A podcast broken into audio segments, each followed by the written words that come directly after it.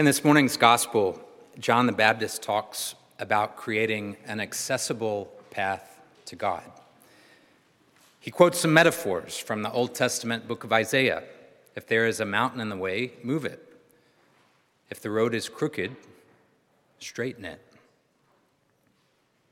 We live in the shadow of our nation's capital, in the midst of an increasingly complicated and dangerous world. How do we listen to John and create a path that leads towards God? One step is to look inward. Our men's spirituality group meets every Saturday morning at 9 o'clock back in the parish hall.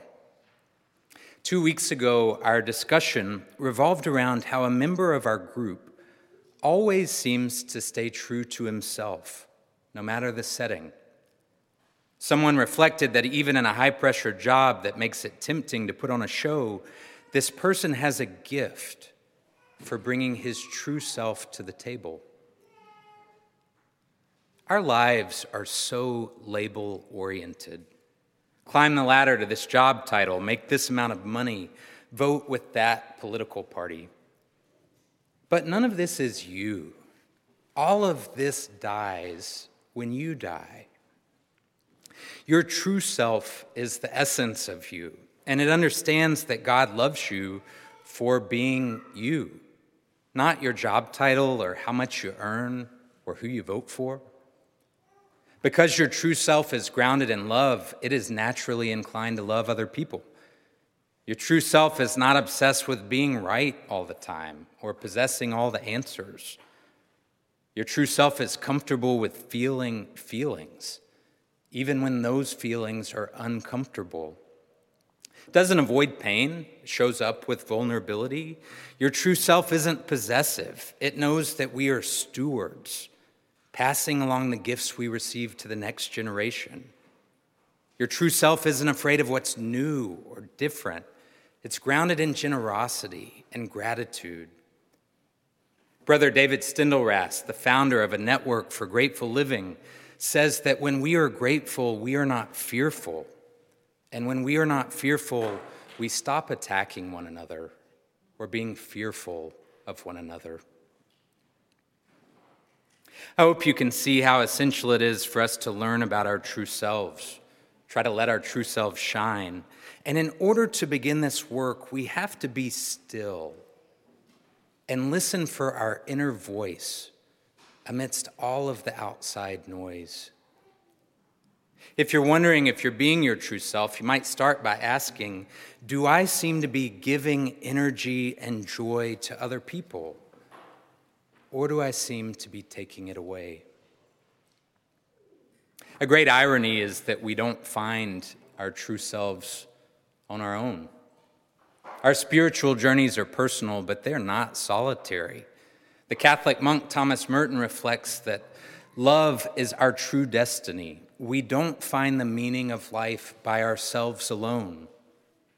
We find it with one another. Creating a simple path that leads towards God should be a no brainer for every faith community. And yet, Christianity has struggled.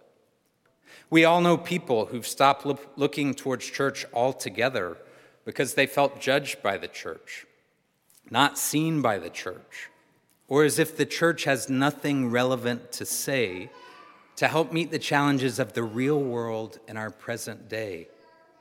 Historically, Christianity's made it loud and clear who's in and who's out, who's headed to heaven, who's headed to hell. Women, people of color, our gay brothers and sisters, those exploring their gender identity, those who've been through a divorce. I could go on have at some point all been made to feel diminished in the name of religion. Toxic religion is real. Some of us in this room struggle with religious trauma. Judgment doled out in the name of Jesus has the effect of making mountains wider and roads more crooked, while also inflicting life altering pain. It breaks my heart that our tradition has obstructed the path to God for some of our brothers and sisters. And yet, rather than leave the church, we in this room have chosen to try and lean into the inclusivity that we believe is at the heart of our tradition. The religion of Jesus says that God beautifully created every single soul and that God loves every single soul. Here at Christ Church, every single soul is welcome around this table. It doesn't matter who you love, how much you earn, or which candidate you voted for in the last election.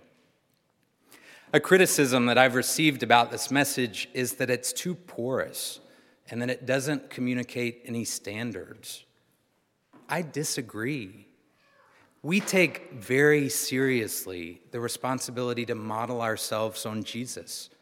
We welcome, accept, and include all people because we believe that that is what Jesus would do. My final point this morning is that in order to create a pathway towards God, we need to cultivate hearts that yearn for justice. The Reverend William Barber is the founder of the Poor People's Campaign. He says there's no separation between Jesus and justice. To be Christian is to be concerned with what is going on in our world. If you have ever heard William Barber speak, and I encourage you to do that, he tends to shirk terminology like left and right and instead lifts up the values of the Gospels to speak in morally clarifying terms. The center of our Christian tradition, the center of Judaism, the center of Islam, is how we treat the least of our brothers and sisters. Frederick Douglass once said, You cannot love the Christianity of Christ and embrace the religion of the slave master. To love one is to hate the other. Jesus made his ethical positions very clear. Reading the Bible and coming to church should inspire us to stand up against systematic injustice. When we search for our true selves within a community of other people who are also searching for their true selves, we find that our values begin to move into alignment with the values of God. As we love one another and as we model ourselves on Jesus and as we yearn for justice, we experience the path towards God widening within ourselves, smoothing within our communities, and straightening within this broader system in which we live. The name of God. Amen.